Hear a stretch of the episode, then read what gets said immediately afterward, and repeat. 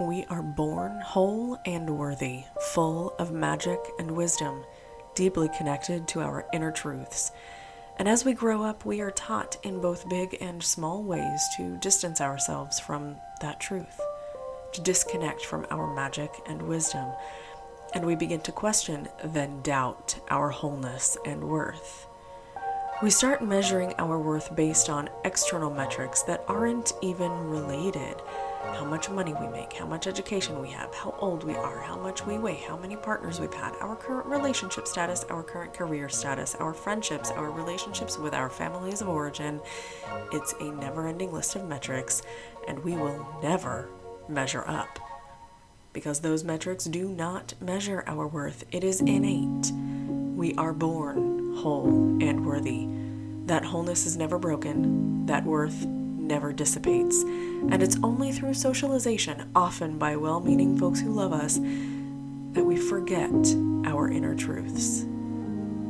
This podcast is to help you remember who the fuck you are, reconnect with your inner truths, recall your magic and wisdom. This is a reclamation, reclaiming you for you. Welcome to the Reclamation Podcast. I'm your host, Keli Lyn Jewel. What does the word relationship mean to you? I don't necessarily mean specifically intimate partnerships. We're in relationship with everyone and everything in our lives, including the various aspects of ourselves. But when you think of being in relationship, what comes to mind? When you're in a relationship with someone else, be it a romantic partner, a friend, a family member, or even a coworker, is there a particular role that you tend to fulfill? If so, where did that role come from? And do you like it? I don't want to skip over the self relationship or any relationships you have with animals, inanimate objects like your car, your clothes, etc., or concepts like money, time, home, work, and so forth. But sometimes the patterns we have in relationships are more easily seen when we look across the breadth of relationships we have with other people. It can be beneficial to specifically focus on intimate partnerships, friendships, or family, or whatever. But we're going to keep it a little more high level today, just to explore where patterns may emerge wearing different costumes. For example, if you tend to fulfill the role of caretaker in your relationships, that may look like taking on all the household chores and or mental load of running the home for an intimate partnership. While in friendships, it may come out a little more like retreating when you need support, but being the first to offer support when you know someone else is struggling. In familial relationships, that role may look like planning all the holiday gatherings, while at work it shows up as getting into the office first so you can be the one that make the, makes the coffee and taking notes in meetings for everyone. And none of this is bad or wrong. If you tend to be in a caretaker role and you enjoy it, great. It can still be useful to examine it to ensure you're also cared for and have boundaries in place for yourself. But whatever role you tend to fulfill, if you'd like to shift it anywhere, that also requires examination and often support, which, going with this caretaker role, can be difficult to seek out and even more difficult to accept. A lot goes into how we define relationships within our lives, and most of it is historical, socially developed over generations, and handed to us without our consent.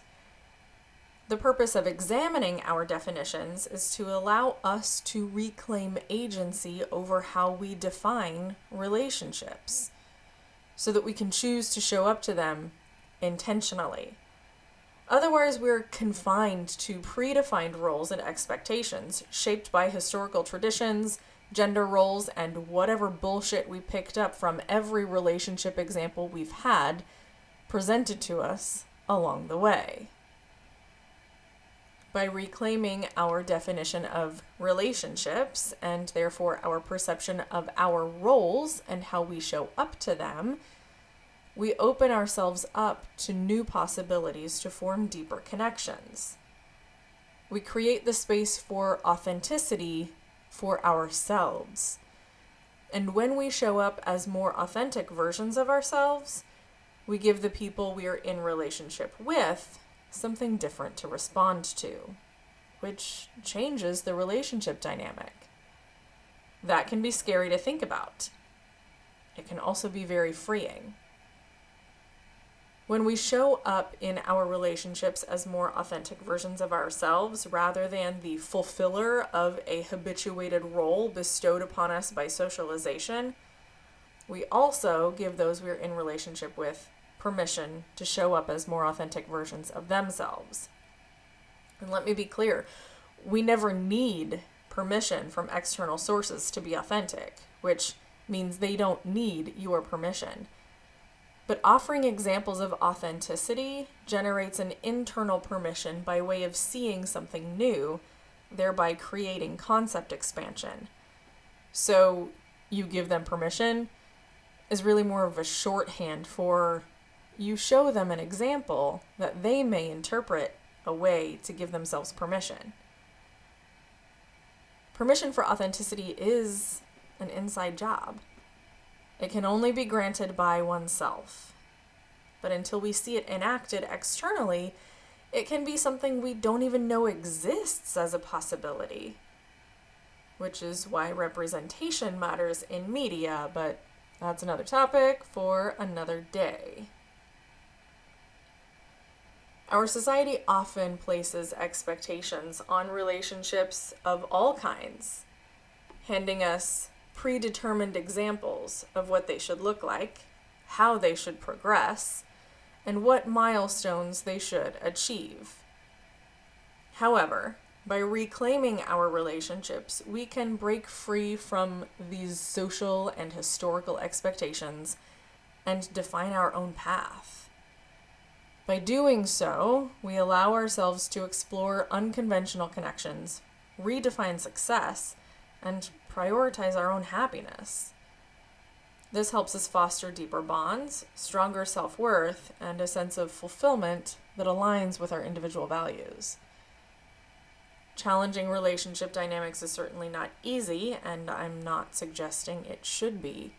We are a communal species, and anything that threatens our closest relationships can feel like looming death on the horizon. But unconsciously fulfilling predetermined roles that we've never consented to also isn't easy. It may seem easier because it's familiar, and what's familiar is difficult to shift which is why support in these kinds of things is crucial. And again, that can be hard to ask for and accept. But it's not actually easy to harbor resentment, guilt, and whatever else comes up because of habituated patterns of role fulfillment that you didn't ask for. If you're in a place where you'd like to excavate your relationship roles to see what's beneath the surface, I want to invite you to join project reclamation. Dig in. Hold ideas, norms, and convention up to the light. Dust them off, examine them, and decide on purpose if you want to keep them. Those that you find you want to keep, you'll learn tools and have support to strengthen. While those you want to shift, you'll learn tools and have support to redefine and reclaim on your terms. You deserve to have relationships that uphold your definitions. Join Project Reclamation to get the tools and support you need. Link in the show notes, also on all the socials, kelilynjewel.com slash reclamation. Hi, I'm Keli. I'm your life coach now. I want to invite you to Project Reclamation, a private, equitable self coaching community to explore the most expansive version of yourself. Inside, you'll receive tools for nervous system regulation, emotional processing, and cognitive self coaching. Plus, you'll have access to master certified coaches to receive ongoing written support as well as live coaching via group calls. And you'll be able to join in on an integrated book club as well as both virtual and in person community celebrations. Maybe life coaching has felt out of reach for you in the past, as it's often relegated to those hoarding enough wealth to be bored. But self discovery doesn't actually come in Tiffany boxes, and it's my goal to make healing and growth accessible to everyone. Inside this space, we're committed to reclaiming our bodies, our time, our joy, and our lives from the cultural conditioning that has left us feeling less than. And we're doing it in a vibrant, supportive community that is truly open to everyone who shares these values. Though cishet white Christian men may struggle a bit. Registration is now open, so click the link to join. See you on the inside.